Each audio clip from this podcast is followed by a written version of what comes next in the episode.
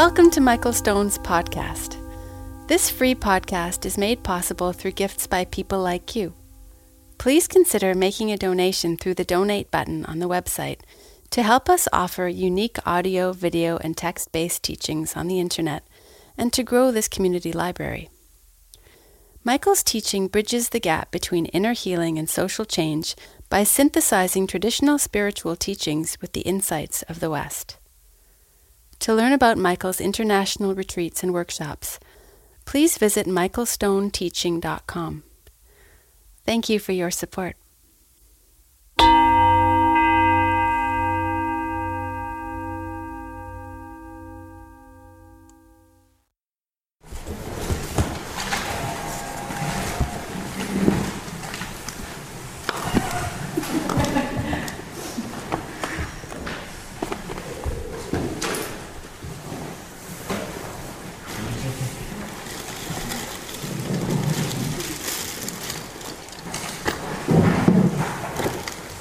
Good afternoon.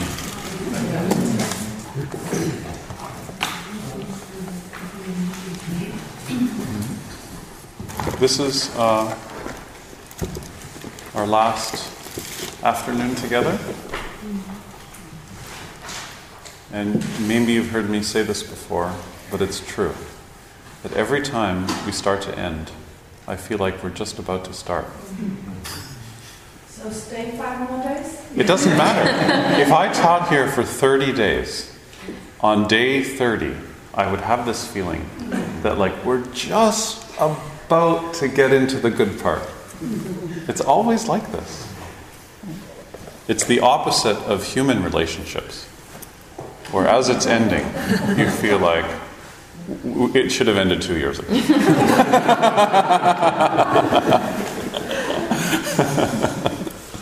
So, um, let's recap. Uh, yesterday, we talked about the Buddha in his three watches of the night, and in the third watch of the night, him having this awakening, or what we tend to call enlightenment. And when you hear somebody say the word enlightenment, the question you should ask yourself is enlightened about what? Otherwise, we have this almost absurd idea that something happens to someone when they're now enlightened about all things. Okay? So when you uh, wake up, you're waking up to something in particular. And I think this is a piece that really gets missed, I think.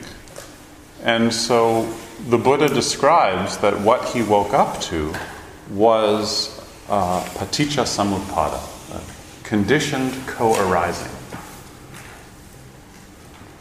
And so yesterday we talked about the relationship between impermanence, uh, conditioned arising, and also how conditioned arising teaches us that at the center of things is everything. In other words, there can't be a center of the thing because the center of the thing is everything. Which shows us uh, or reminds us uh, not to cling to things as one thing, but to see how they're contingent and impermanent. And you have to hear that teaching every day because it's so easy to forget. I feel like I've come to Copenhagen in my 20s, in my 30s, now in my 40s. And probably every time I come, I say exactly the same thing. and I don't know what it's like for you, but for me, I have to keep doing this. Because I wake up every morning and I forget.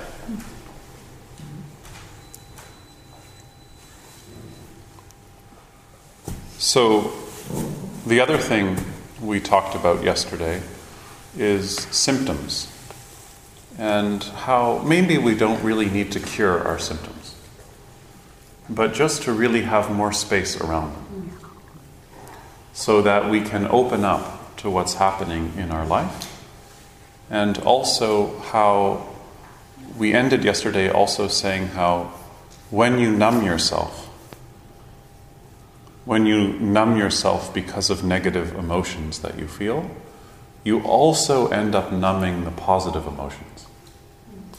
Numbing is numbing. Doesn't matter what end of the spectrum it happens on. So today, I wanted to jump ahead to line 163. Sorry, 160. Your own self is your own mainstay. For who else could your mainstay be? With you yourself well trained, you obtain the mainstay hard to obtain.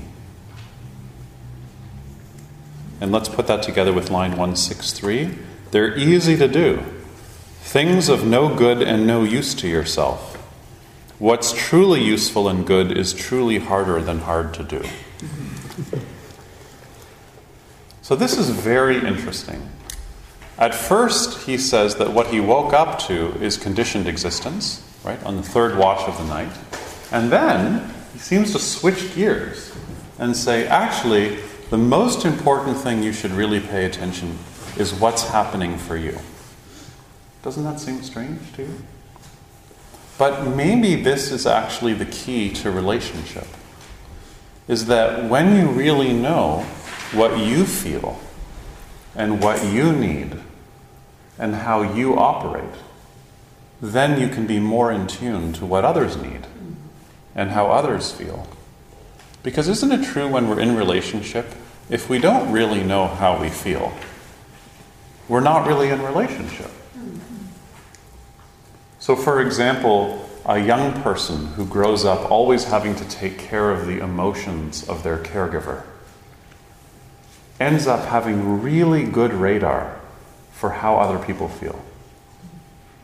Really tuned in to the feelings of other people. And on the outside, that seems like the perfect person to have a relationship with. Because they ask you about how you're feeling, they nod, they understand, they'll do anything to help you be soothed so you feel supported. But you can sometimes see it before you see it yourself, Yeah, your needs. exactly. Mm-hmm. But at the expense of their own experience. Mm-hmm. So then, at the beginning, that feels quite good, doesn't it? But after a while, you don't know who you're in relationship with. And if you take this a little bit further, their self esteem ends up being dependent on how you feel. right? Has anyone done this before? I have this joke I always say, maybe you've heard it, that everybody should have a codependent relationship in their 20s. Just so you know what it's like, and then you grow out of it. So if I don't know if anyone here is in their 20s. Is anybody in their 20s? So you should go get a codependent relationship and just do it for a few years until it ends up in flames. That's a joke.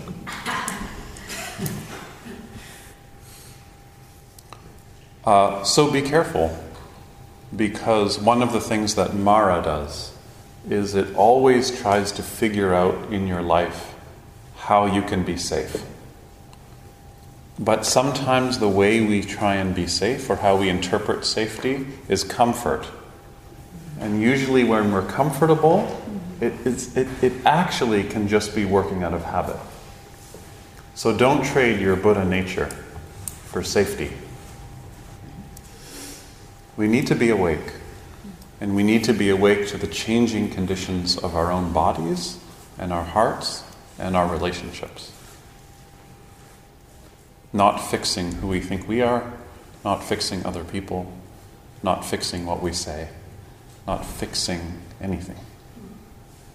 To be attuned to what's happening in present experience so that we can have a more spontaneous, a creative, unrehearsed engagement with uh, reality.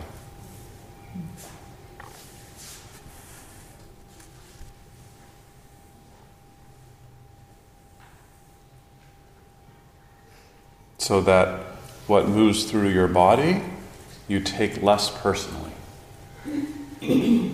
and then what happens for other people, you take more personally. So if you see someone being hurt, you should take it very personally. If you see groups of people being oppressed, you should take it very personally. If you see animals being treated unfairly, you should take it very, very personally. And then, when you feel uh, strong emotions in your own mind, don't take it personally. Does anybody feel this at all in the sitting meditation practice? I hinted at it a little bit today. But when you hear sounds, they're not really inside or outside, they're just happening. Just like your attention is not happening inside or outside. We talked about this a little bit yesterday, where, where a sound gets heard. So, when you become connected to what's happening in your experience, you don't have to take it so personally anymore. And then when you see things happening in other people's experience, you should take it very personally. and you should go do whatever you can to try and help others. So, um, let me read to you a story I've been reading you stories uh, uh, about the Buddha that makes him sound like a physician. And uh, these are stories I've been teasing out of the Pali Canon because the Buddha thought of himself as a, a doctor. We forget that now because we put him on the altar and we think he's, you know, an enlightened God. But the Buddha thought of himself as a physician. And I think sometimes when you hear some of these stories, like the one yesterday where he sees a monk who's fallen into his own excrement, who has dysentery, and goes and washes him. That doesn't match this image behind me, does it? It's somebody kneeling down, helping, helping somebody, bathing somebody. So we need to get back to that idea, I think, of enlightenment as something that you do, not as something you achieve. See? And uh, here's another story. Um, the Buddha is meeting with the monks and nuns and says to them, Let me tell you about the five characteristics of a person who is unable to be healed. They can't get healed. What are the five characteristics? Well, first, they won't take their medicine. I love this.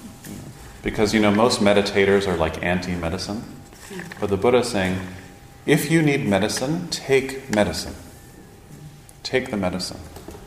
Number two, they don't observe moderation in taking the medicine. Number three, they take medicine, but they don't follow the prescription. Number four, they don't disclose the real nature of their ailment to the nurse who desires their welfare and doesn't report whether their sickness is getting worse, getting better, or staying the same. In other words, they're not tuned en- enough into their body to be able to describe to the nurse whether their sickness is getting better, is getting worse, or staying the same. They're not in their life, they're not in their experience. And anyone here who does psychotherapy or does one on one work with people, this is really true. Because when you work with people who have a mindfulness practice, they can talk about their experience and track it in real time without jumping out of it so quickly. Right? And it's a pleasure to do work with someone who can stay describing their experience without jumping out of it too fast. Number five, this is the fifth one. She is impatient of her bodily feelings that arise, whether they're painful, sharp, cutting, bitter, grievous, unpleasant, or life destroying. Okay? So bodily feelings arise, and the patient is really impatient. Isn't the word patient nice? Do you hear that? So then he says, Well, what are the five characteristics of a sick person who is hard to nurse? These are them. And what does a sick what does a person who's easy to nurse, what, what characterizes them? The opposite, of course. But then he flips it, as usual, and he says, Oh, but this has to be matched with a caregiver who possesses five characteristics themselves. Okay? So, for those of you who are yoga teachers, um, caregivers, you know, caregivers of the media, here are the five things that you need to, to think about. One, so th- these are the negative attitudes, negative characteristics. One, they're incapable of prescribing medicine. Number two, they don't know the proper remedies. Right? So that's like the yoga teacher, you know, coming and so, someone comes in and they have grief because someone in their family died and they said, "Oh, you should do more backbending." Mm. Right? Giving the wrong medicine. Right? No one's done this here for sure. Number 3, one nurses the patient out of greed and not out of charity. Does everybody know that experience? Like, I'm going to help this person so that people see me. I'm not going to help them because they're me. Number four, one is squeamish about the removal of shit, saliva, or vomit. Squeamish. Oh, how would you translate that? Yeah. If you see shit, or you see vomit, or you see saliva, right? someone you love has got saliva pouring out of their side of their mouth. And it just makes you go like this. Fine, no problem. But if that makes you turn away, then uh, you have some practice to do, I think. Last, one is incapable of teaching the patient from time to time by cheering him, stirring him, or comforting him. So, your job as a caregiver is also to be a cheerleader. Do you have cheerleaders in Denmark like they do in Texas? Mm-hmm. Okay. Some attempts, but not the same. Some attempts. Yeah. So you should be a cheerleader for the patient, where sometimes your job is just to be with them, but sometimes it might be to make a joke. Sometimes it might be to cry next to them and rub their cold feet, and sometimes it might be to point out something funny about the nurse.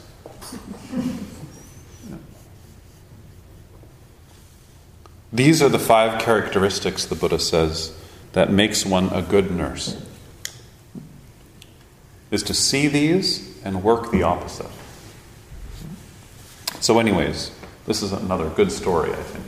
Why am I telling you these stories? You might wonder.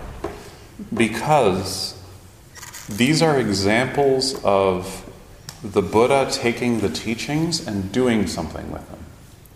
And they're messy, they're full of shit, and vomit and saliva like your life. So that's the level of practice we all need to be working at, which is we have to get our hands dirty. Right? We have to be really in our experience.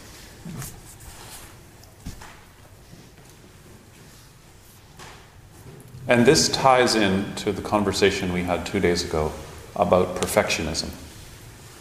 On the one hand, we should set our ambitions very high and have a personal ambition to be awake and be compassionate and live a creative life. Some of you, that means I am so horrified by our reliance on nuclear power and coal and I'm going to do whatever I can to help build windmills. And someone else might say, I'm going to go back to school and become a midwife. And somebody else might say, uh, My work is to leave my job and spend more time with my elderly parents, looking after them. I have a student who did this. Their parents were really suffering, and they said to their parents, um, if, if it's possible, could you just tell me what I'm going to inherit in your will? They weren't very wealthy or something, just like middle class, you know. What am I going to inherit? Because is it enough money that I can leave my job and then I can take care of you guys? And they figured it out. They sold the house. They lived a little cheaper. And the person left their job and just looks after their parents. It's so beautiful to have that kind of conversation. So they said, I don't need the money. Like, I don't need the money. I just want to make sure I have a little bit of money, you know, and, I, and I'll look after you. But if I, if I have to have my job and look after you, I can't, I can't do both things. It's not possible. So, um,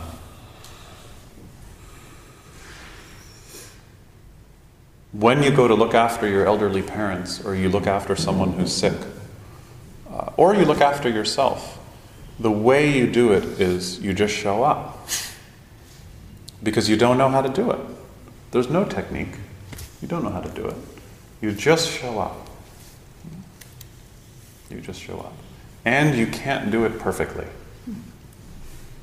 So when you practice your backbending, you should just show up for what the backbend is like that day. But you don't have to be perfect. And when you sit in meditation, some days it's going to be perfect. And some days it's going to be a mess. like everything else. So I want to make a distinction between personal ambition and perfectionism. Personal ambition is when you get inspired to be a better version of yourself. Because it feeds your creativity and increases your compassion. And perfectionism is when you try to be a better person of yourself for someone else's image. You see? So personal ambition is healthy when it's for you right? For yourself, your creativity, and your compassion. You feel it. Right? You go to the gym, you go to the gym, you lift weights, your muscles feel really good, Heidi, your joints feel really good, everything feels great, right? But that's not the same thing as going to the gym and looking in the mirror and saying, I am looking really good and my husband is going to be so impressed. and since I don't have a husband, maybe if I get the right muscles, George Clooney is going to notice.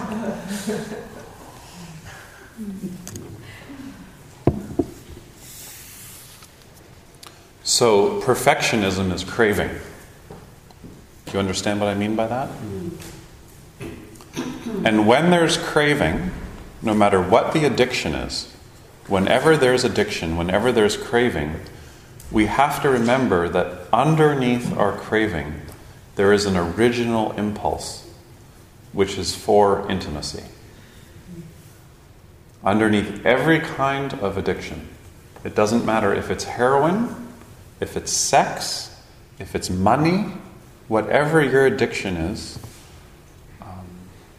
your addiction to notoriety, your addiction um, to work. How many people are addicted to work? Maybe not so many here. Yeah? It used to be. But look around in the culture, right? There's this strange obsession with work, work, work, work, work, entertainment, entertainment, entertainment. That's the addiction, right? The more you work, the more you need entertainment. It's a terrible cycle, you know. But underneath your impulse uh, your craving impulse is always a wish for connection. And so, this is how we have compassion for people who have addiction. And they're all around us. Is it's really important to see that what they really want is a connection. But it's gone through a strange plumbing system because of their history. And something in all of us uh, wants to be free. I'm sorry, I'm not following my notes. I was hoping to get through the page.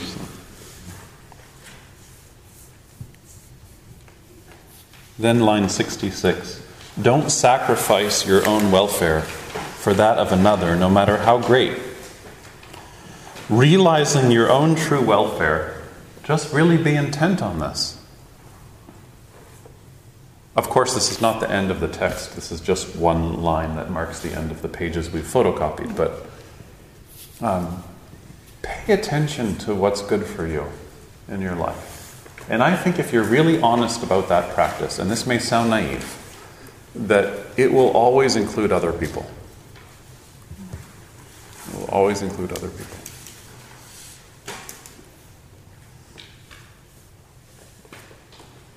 Last night, I uh, was walking in the rain. It was cold.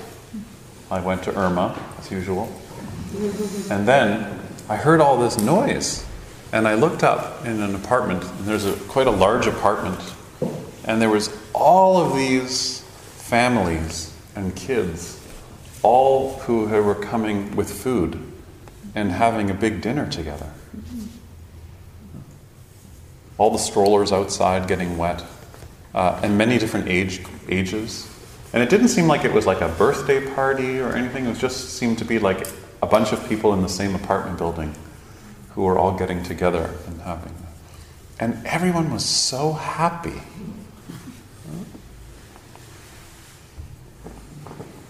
And so, one of the secrets to happiness is good food.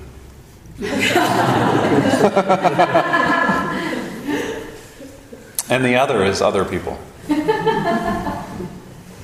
so, when the Buddha says here, the Buddha probably didn't say this. I mean, somebody probably wrote this down many, many years later. Um, but what seems to be saying is uh, don't sacrifice your own joy. It's really important to know what turns you on. And to communicate that with others. Because there's nothing better than having someone in your life who's really in love with their life.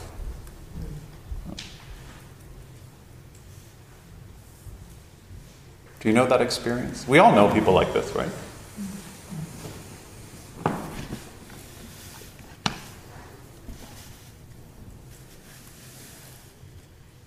So, I'd like to sum up everything we've covered for the last six days.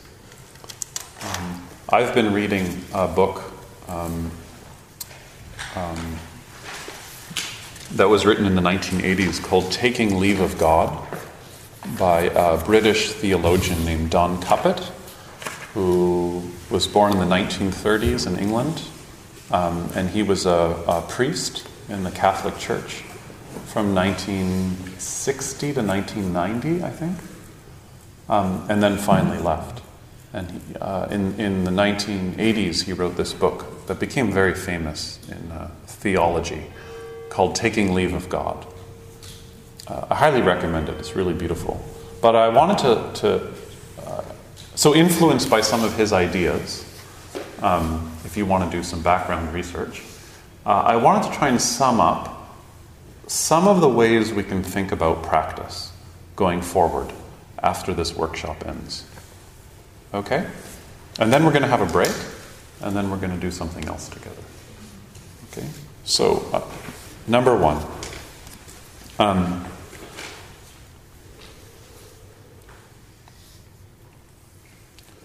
This is it. That's number one. This is it. There's nothing outside of this. your moment to moment experience uh, has in it the seed of your awakening. And the punchline is what do you wake up to? This. Again and again, we wake up to this. We wake up out of our delusions, our desire for transcendence, our desire for thinking that God is somewhere else, our desire for a better reincarnation, which nowadays it's not a better reincarnation. In, the, in ancient times, everybody wanted a better reincarnation. Now everybody wants to lose five pounds. this is true. My mother told me this. I said to my mom once, like, what does everybody want? She said, well, I can tell you about my friends. And I said, what do they want? She said, everyone wants to lose five pounds. so, number one, this is it. Number two, uh, life has no outside. Everything is in this life. When you come into the world, you come into the world from this life. And when you leave the world, you go back into life. There isn't an outside to life. And even though we have an idea about death, when you die, you die into life. There's no outside.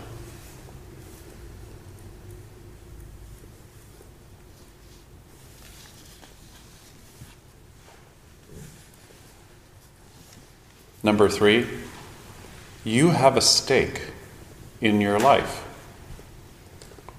In other words, everything you do makes a difference. Everything. Yeah. Steak. A stake, like S T A K E. Uh, like, uh, you have a meaningful responsibility in your life. It matters. To have a stake in something means that you've invested in it, it matters. Yeah. What number is that? Three. Three? Number four. Um,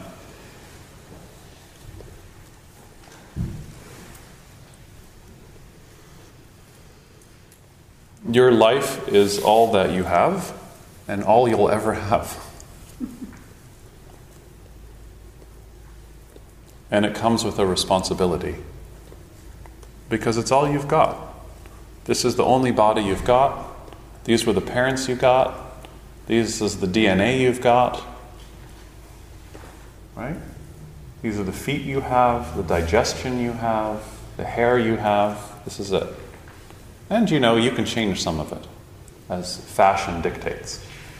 But uh, this is what you've got, and this is what you've got to work with. So let's stop trying to change that so much.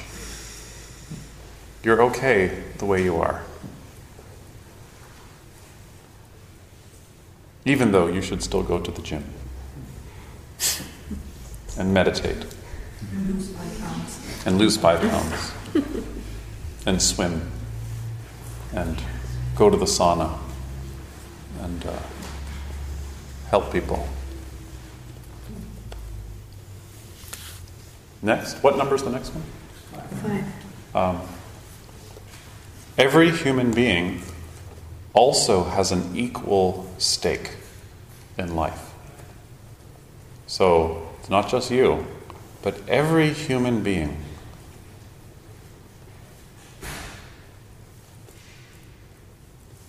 As an equal stake, stake. Yeah, Equal, equal or even? equal.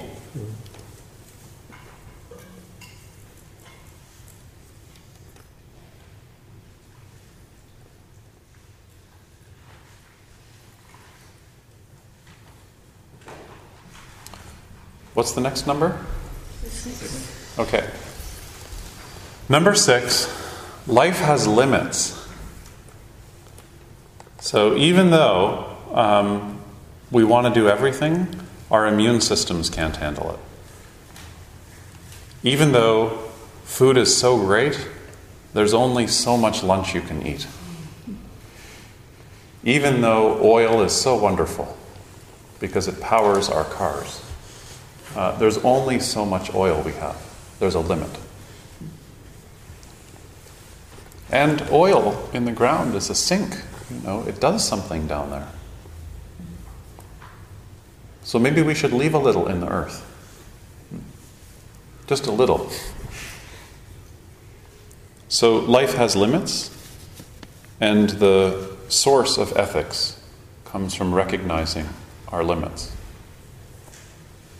So let's not be greedy teenagers, and let's grow up and see that life has limits. And so we should um, take more care in, in respecting those limits. If you've been practicing Ashtanga Yoga for 20 years, it's okay if you leave a few postures out from time to time. Well, don't tell anybody that. Just for you in this room, because you're chosen. What did you say about the source? I want to write it.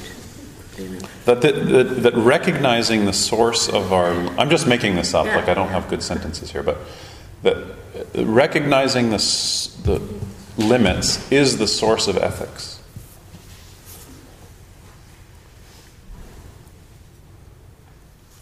What's the next one? Seven. Seven. Uh, life comes with language. So you should pay very close attention to the way you use language because words have the power to heal and they also have the power to hurt very badly. And that's true with other people and with yourself. Also, language determines perception. So, how you perceive is determined by the stories that you tell yourself. So, mindfulness is a political practice. Because when you can be mindful of the stories you tell yourself, then you can be more aware of the bias in your perception. That's why, if you uh, work with kids, you should get them to read books and go to the theater and see lots of theater. And especially uh, theater from other cultures. Because young kids need to really learn lots of different stories about their reality. Because then they internalize it, so when they're perceiving their experience, they have many stories through which to perceive their experience. Because perception is directly related to language. And we need better stories. We all need more stories.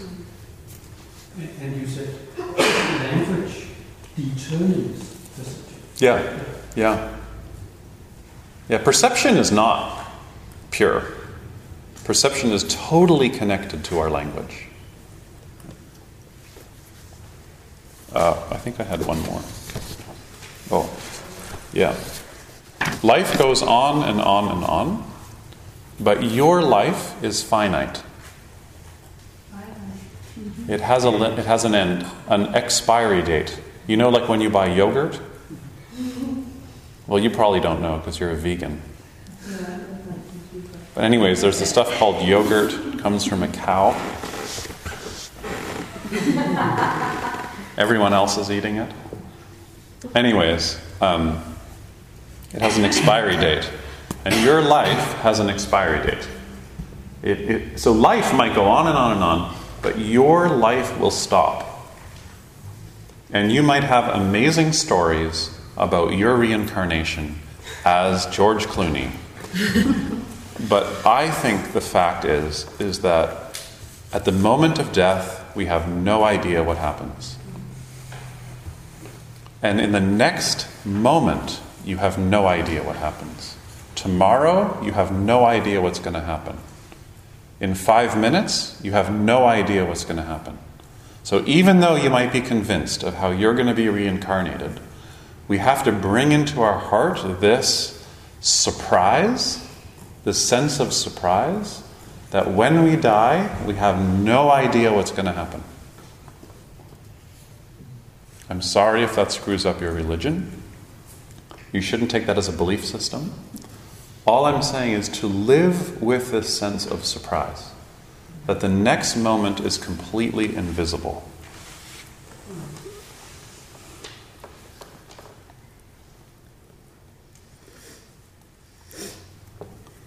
And so you should prepare yourself for death.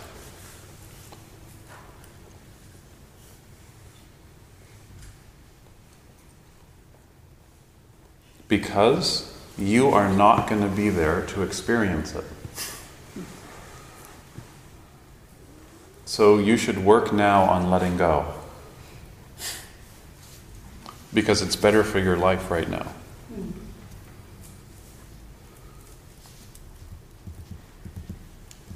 What number are we on now?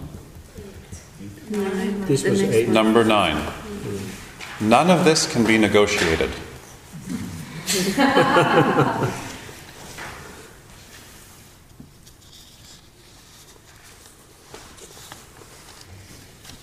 and number 10, uh, there is suffering.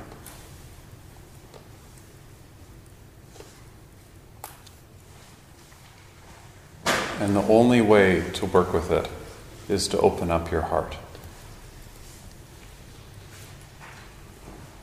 So, these are 10 principles. Uh, I haven't made any of this formal. I've just been reading this week and writing these things down. Um, and I think that this is a way that you can live your life, but also that you can communicate the teachings to other people. Because it's a way that sidesteps belief systems. So I encourage you to uh, translate this into Danish or whatever language, um, German, and uh, to think about how to communicate these ideas and how to live these ideas. Because uh, I don't know about you, but I'm sick of belief systems. It's like enough already. We need new stories. And we're living in this strange time where we're between stories. So, like the dominant stories we tell, does anybody feel this? That, like the stories that we tell, they don't actually match how things are.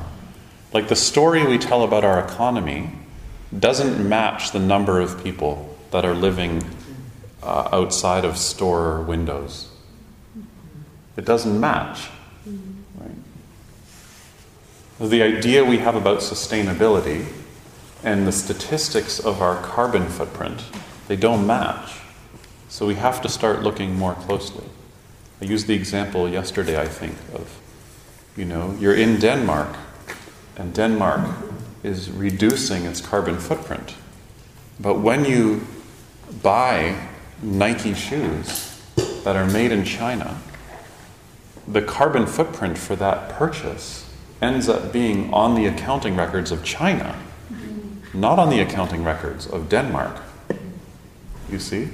So we need a new accounting system, right? Which means we need a new story about how to account for things. Maybe it's even simpler than that. Maybe you've just been telling a story to yourself about what's successful. But now you start to see that, oh, that actually doesn't really satisfy me. Or maybe you have a story of what's spiritual. Oh, this thing over here is very spiritual. Well, maybe that story also is a little bit outdated too. Because as soon as you say one thing, we all love being in a club, right? And so make, oh, this is my spiritual club. But then you have to leave something out in order to have your club. Because every club has opinions. So we have to be very careful about this. Anyways, I thought I would uh, just say one last thing and then we'll stop and have a discussion. Um, is that I told you I have a book coming out uh, in two weeks with my friend Matthew. Um, so I thought I would read you the end of it. Does that sound okay? So you know how it ends. Because it relates to, to this. I won't read you the whole ending, just part of it. You could even close your eyes if you want.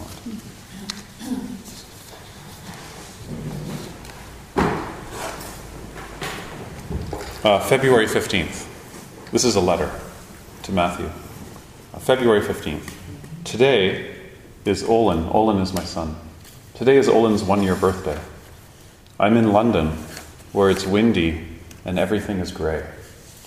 I'm thinking a lot about starting over, birth and death, the way Valentine's Day, it's the day after Valentine's Day, appears and then disappears, adding up to something impossible to pin down and deep enough to make me miss home.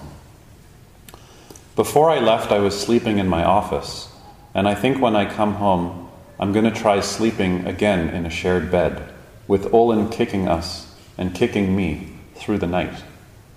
Olin is mostly nursing, but he loves picking various things off our plates at mealtime, mostly squash. When we visited Karina's parents out west, we fed him blueberries from the garden, which he loved, and then blackberries, but the seeds got stuck in his teeth and upset him. His first foods were leaves and grass and sand in the neighborhood sandbox. Once I fed him a little egg yolk, which he loved. And I was told that babies are low in iron. So one night I made him liver, thinking it would be the perfect food. And he responded with a record setting projectile vomit.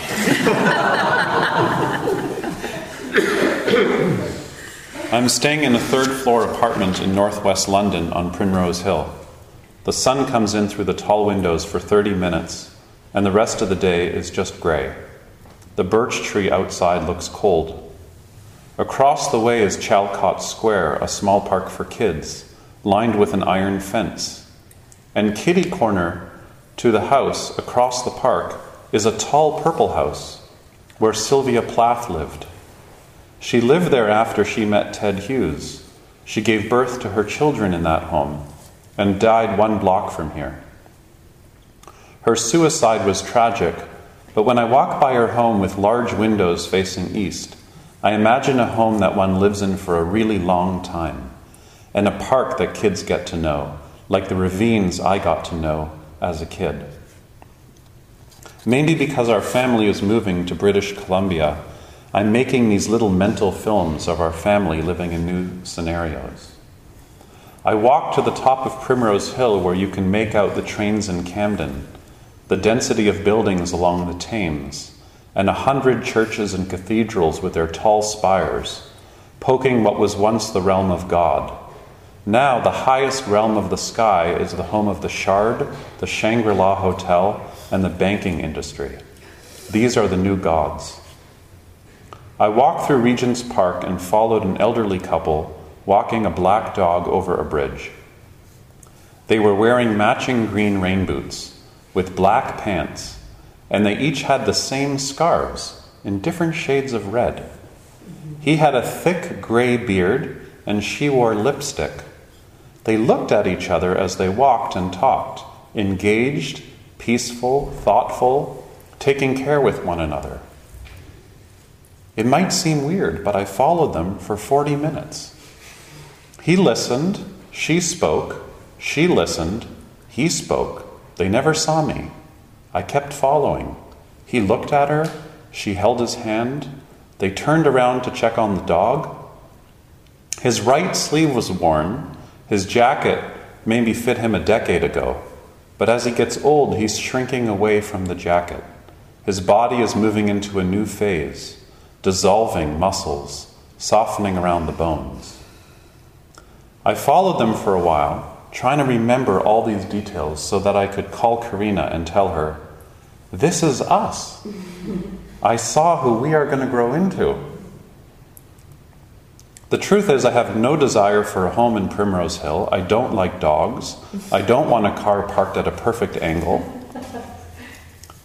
But the walk with Karina and the two of us interested in what each other is interested in, maybe visiting London, but it could be anywhere, I like that. It's the vision I have so often, together, older, still working on love.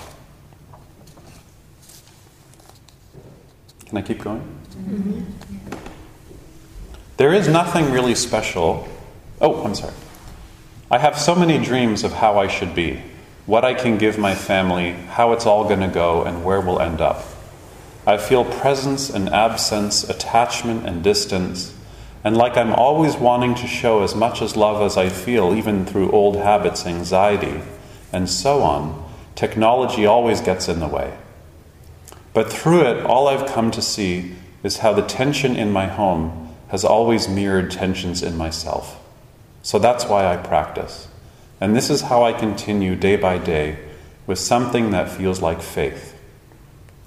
There's nothing special about family, my family or your family. We are in a line with every human being that's ever lived. Once, when I was 10 years old, I was standing in line for a ferry to take our family to the island in the Toronto harbor where my mother's father had a boat. My mother was pregnant with my sister, and my young brother Jamie was behind me trying to get a packet of gum out of my back pocket. My father bought the ferry tickets, and as we waited in line in the cool morning air, I started looking at everyone else in line. I felt as if for the first time I was seeing other human beings, members of other families. Their faces, different body types, some with thin legs and others with blonde or gray hair, two young girls who must have been twins, both wearing the same red tights, everyone with packed lunches and hats, freckles, goosebumps, fair skin, dark skin, a woman with a cane, the sun overhead, and none of this seemed special.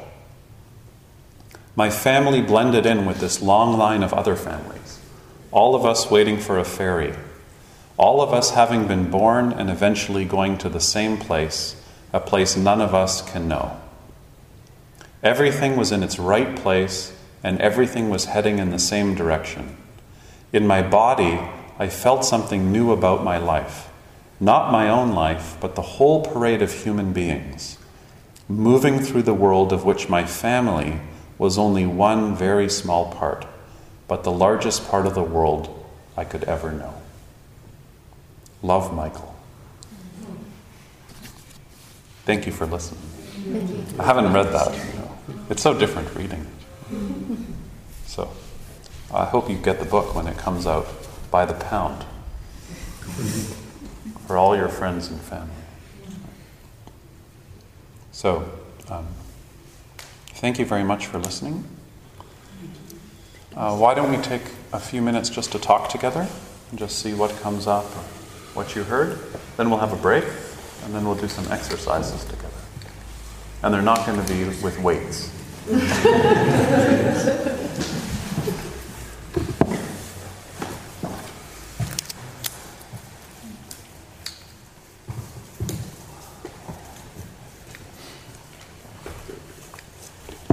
Anything anybody wants to share?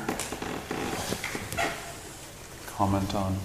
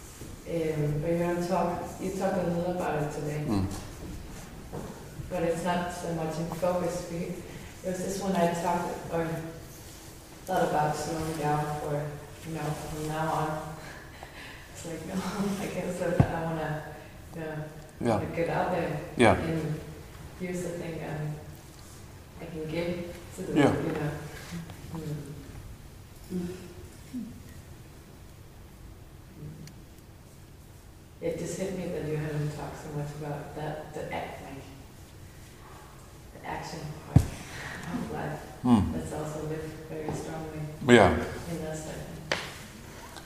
Um, you should do something with your life. so, yeah, let, so let's not make it an, uh, an either or scenario. Like, I think that there's a time during every day where you should really slow down. Every day. At least one time in the day where you have a period where you really go slow. Maybe that's waking up in the morning and your meditation practice. And then there's a time where you should be busy and do all the millions of things you have to do. And hopefully, over time, those things come into balance. Because the truth is, sometimes in our busyness, we're so busy that we're in the momentum of being busy and we forget what the important thing is to do. So, you also need to be able to slow down so you can be efficient with your energy, really efficient with your energy. So go do something. Wow. Yeah. But that, but that makes sense. It was just, this morning I was like slowing down. I was like, that's too much, slowing down. because I, I only, this is it. So I, I I have so much to give someone. You should. You should. And one way you keep the giving grounded is you also have a time to slow down. Mm-hmm. Don't you think? I mean, this is not like my philosophy about life. It's just like, I think how we have to live, you know. It reminds me of what you say to kids, like the kids, they complain when they say, I'm bored, what Yeah. should I do? I'm bored. And, Yeah. and the parents always say, it's okay to be bored. Yeah. and the kids hate to hear it, but it's actually quite important that they are bored. So For sure. they slow down and. Yeah. And also, you know, like when I look at people who have a contemplative practice, um, the Dalai Lama, Thich Nhat Hanh, you know, Mathieu Ricard, like many people who have real deep practice, who are doing like a billion things. A million, they're starting orphanages and building monasteries and you know, collaborating with scientists and so many projects. So I think that comes out of contemplative life. So we live in cities and we should have a contemplative life so that we can really put our energy into the city, build a better city. Yes. Thank you for sharing that. Um, I have uh, always been thinking about what is the meaning of life? What should I use my life to do? Mm-hmm. Uh, and I really haven't found any answers yet. Uh, the thing that I'm down to is okay, maybe there is no meaning in life. Mm. Maybe there's the, the only meaning there is is whatever you give the meaning into. Yeah. So that maybe I should just do whatever I feel like, and that's the meaning because there's no higher meaning. But I don't know. So Mhm. I would like very much to ask you, what do you Mm. think? Do you think there is like some kind of meaning with life, or deeper meaning with life, or is it just whatever we choose, or yeah? What do you think about that? Well, life has no meaning. I mean, there isn't meaning built into our life. Meaning is something that we create through stories. And that's why when we have stories that are outdated, our life feels meaningless. So that's why I think we need to have a practice and we need to be exposed to stories that are not the stories that we know already. Um, so that there can be more meaning in our life. But the, the biology of life itself, I don't think, has a meaning. Meaning is for humans. And it's so important. But you can't just make meaning, it comes from living deeply. That's why I feel like, you know, what I'm teaching is never going to be popular. Because um, uh, what I'm asking you to do is to take your life more seriously. And um, in taking your life more seriously, you begin to, to let go of the places where you're stuck, and that makes room for an emergence of more meaning in your life. I heard a little bit in your question that, and this might just be me, but I think I heard in your question a little bit it also had to do with like what to do for work. Yeah, Yeah. uh, because uh, not yeah work, but it's because you know you use such a big part of your life in in working. Yeah. Uh, so many hours in a day. Yeah, working and sleeping. Yeah. So and uh, So, so, so, so there is also yeah you're right about that. but but I, I think too with work, like this is this might sound controversial, but I don't think your work has to be like your calling. Like they can be separate things. Like you can have some deep calling that is the thing you love, and it might not be your job. And like I think now everyone's trying to make their job like the thing that's like it feels like another clinging for identity. It's just a project. Yeah, like what happens sometimes if like our job isn't the thing that like we love like crazy? But like it's okay. It's just you go to work, you're kind to people. There's some meaning in that. Uh, you're not killing anything. No, really, I'm serious. I know this is a bit weird to say this, but but then like your life is so many other things. It doesn't have to be. What's that? I work in s- uh, public school. Yeah. It's not my main job, but I try to get some practice into it. Yeah, And as long as I don't have to be there 40 hours a week, it's okay. yeah, yeah. Yeah. So, uh, some somebody else, maybe one more comment. You, I think. Okay, one and then two, and then we're going to have a break. I promise.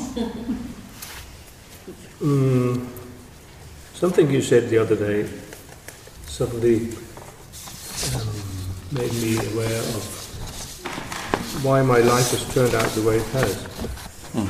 I'm a medical doctor and I'm specialized in anesthetist. anesthetist.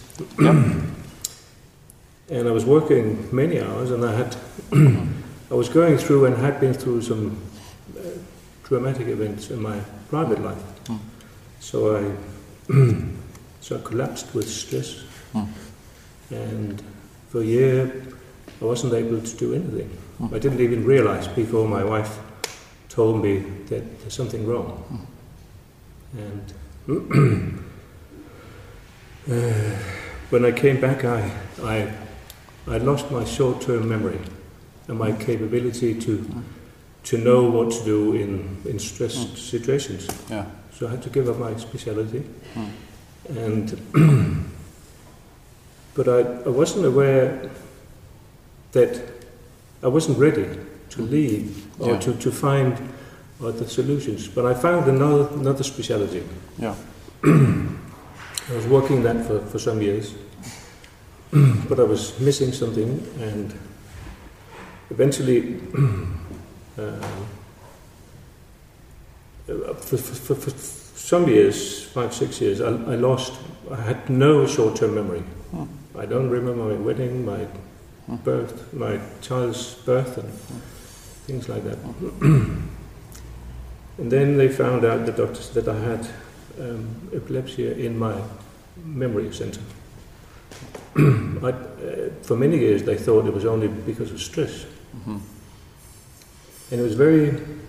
Um, there were two things. First of all, when they found out and I got on the right medication, suddenly I could remember again. hmm Not to the same extent as before, Yeah.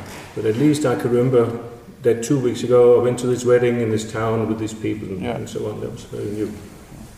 And, and second, and that was the worst, is it has taken me years to realize what my wife told me that, you know, you, why is it that you, you spend so much time being, uh, or this energy to be so meticulous on, your- on, your, on your job? And, you, and when you come home, you have nothing left for your family. hmm And first of all, I didn't want to admit it. Yeah. And it was only until yesterday that I realized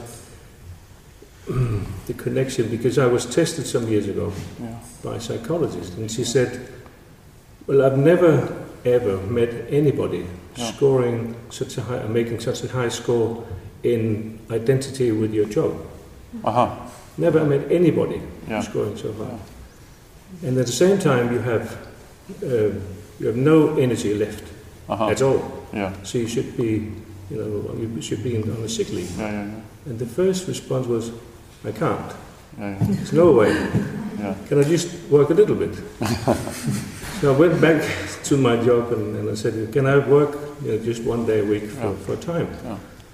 And then my employer he said, Well, no, no, no, you can just meet every morning and if you're tired, you can go home. And, and I tried that for the last couple of months. But now I realize that the reason why I spent so much time on my job was Mhm. because my id- identity was there Right. regarding yesterday when we talked about it's not fear of dying Yeah. it's fear of no existence Yeah. And our job really does that for us. for me it was i was so identified with my Yeah. job For sure. so i, d- I- I Yeah. just didn't dare to give it up Yeah. so i just spent all my energy there and, Yeah. and today i'm in a situation that i'm only capable of working four or five hours a week Yeah. because i've burned burned out Yeah. my, my brain is is not Yeah. working as much as i would Yeah. like it to Well, thank you for sharing that. Can I make a recommendation? what do you mean I'm going to be a matchmaker, and you and Heidi should have tea together. because Heidi's very wise in this area. Mm. Yeah. My wife is too. Yeah. I don't mean that kind of matchmaking. Heidi's personal I'm life is taken care of also. But the, the, the point is, is that Just thank you. It was just a thing Yeah. to my wife. Yeah, Because absolutely. She's been there. She's still there. yeah. I'm very thankful. Well, thank you so much for sharing that. And I think your story, everybody here has in different degrees. Hmm. And sometimes it is destabilizing. Um, and usually the destabilization when we go through something like that is really healthy. Yeah. I want to add one more Yeah. thing. Okay, but just quickly so we can Very have a break. quickly, yes. Yeah, First, I was on the wrong medication. Yeah. And the doctor I went to, he said, Well, you're a doctor. You should know. You can just, you know, find out yourself. Yeah. And I said, Well, now I'm not a doctor. I'm just a patient. Yeah, yeah, And we had an argument about this for six Right. months. yeah, And the point is, it took me six months to find the guts or the courage yeah, to call the hospital and say, I want another doctor. yeah, And then she changed the medication, and I wasn't drugged because I was drugged for six months. And I could, I, mean, I still was, I was still working, yeah, but I could hardly get myself out of bed. yeah, And then she changed the medication, and suddenly I could remember again, yes, and I could go to work right, without being so tired. yeah, yeah. Just to say how, I, I mean, it's also, it's it's frightening the system. For sure, for sure. Yeah. Well, thank you very much for sharing. Yeah. Should we take a break on this note? Can we take a short break? Like five minutes? You forgot. No, Oh. You can take a break and ask when we come back. It's fine. Well, when we come back, we're going to do something different. It's, just a Go ahead. thing about Okay. parenthood. Yeah, parenthood. And uh, the piece that we've been reading talks about taking care of yourself. Yeah. And that makes sense to me. Yeah. But uh, with parenthood and having a young child, it's Yeah. really, really difficult. I think everyone knows. Yeah. that. And um, I just don't know how to balance that myself and my son. Yeah. And that, you know, I come here and then I come out and I'm, you know, all zen and happy, Yeah. and then I go home with it. Yeah. And um, I'm struggling with that. Yeah. And, uh, yes, I do my yoga practice. I Yeah. try and do some meditation, Yeah. but it still feels like I'm on empty and Yeah. there's nothing to come. Yeah. And uh, 18 years ahead. Yeah. so I just wanted to know what you, how, Yeah. how you would suggest to cope with that. Yeah. When you can't take care of yourself. in Yeah. Can I make a suggestion? Yes, of course. You should meet Peter and Bodil. Okay. Who else has par- Who else has kids? Lou. Look at how many people. Put up your hand if I you have children. Okay. You really helped. So you guys should all all talk together because um, this is not just your problem. This is a cultural problem, and um, we all need to talk about it more so that we're not alone. Because otherwise, if I answer and say, "Well, here's a mindfulness practice that you could do," it's going to make you feel like, "Oh, there's more I have to do to be a better parent and be a," and it's just too internal. So that's one piece. The second piece is you should leave your family twice a year and go on retreat, especially if you're a mother. Because mothers really want to go on retreat, especially silent retreat, and it's like they think the whole family is going to explode. okay? And everything's going to fall apart. They're going to come home and nobody will be alive. Okay? But actually, when you leave your family and you enter contemplative practice, you find yourself again, your little beating heart. And it's really, really important. And then the family learns how to live without you, which is really important for them, even though you don't think it is. And then when you go back, you're a completely different person. And your family will say, You should go on retreat more often, Mom. so, and I really mean this because I have so many mothers who say this to me Oh, I can't go on retreat, you know, I'm still breastfeeding or whatever. I say, Okay, well, then bring your baby. And in between the meditation centers uh, sessions, just go, go and, and breastfeed. You know? Um, or, you know, oh, your kid's three years old now? Come on the retreat twice a year and leave your kid with the grandparents or whatever. It's really good for everybody. So, anyways, um, I really encourage this. So, on the one hand, deep practice, being in your own experience. But number two, talk about it with other parents because it's like the nuclear family model is insanity. It's insanity. It makes absolutely no sense. It is not possible for two people to raise a kid by themselves and have jobs and be creative and have sex. It's impossible. Okay? It's totally impossible. So there has to be other people to help out that process so that um, you can enjoy each other and still have a life. Thank you very much. Thank you. Thank you, everybody, for sharing. I, I'm really touched by, um, you know, these kinds of stories, your story, everybody who's spoken. So um, we'll have a five-minute break. Thank you to whoever left me four bars of chocolate. I really appreciate it. I have Yeah. chocolate, but it's not me. Okay. Everybody but you can be so here's Thank you. Thank you.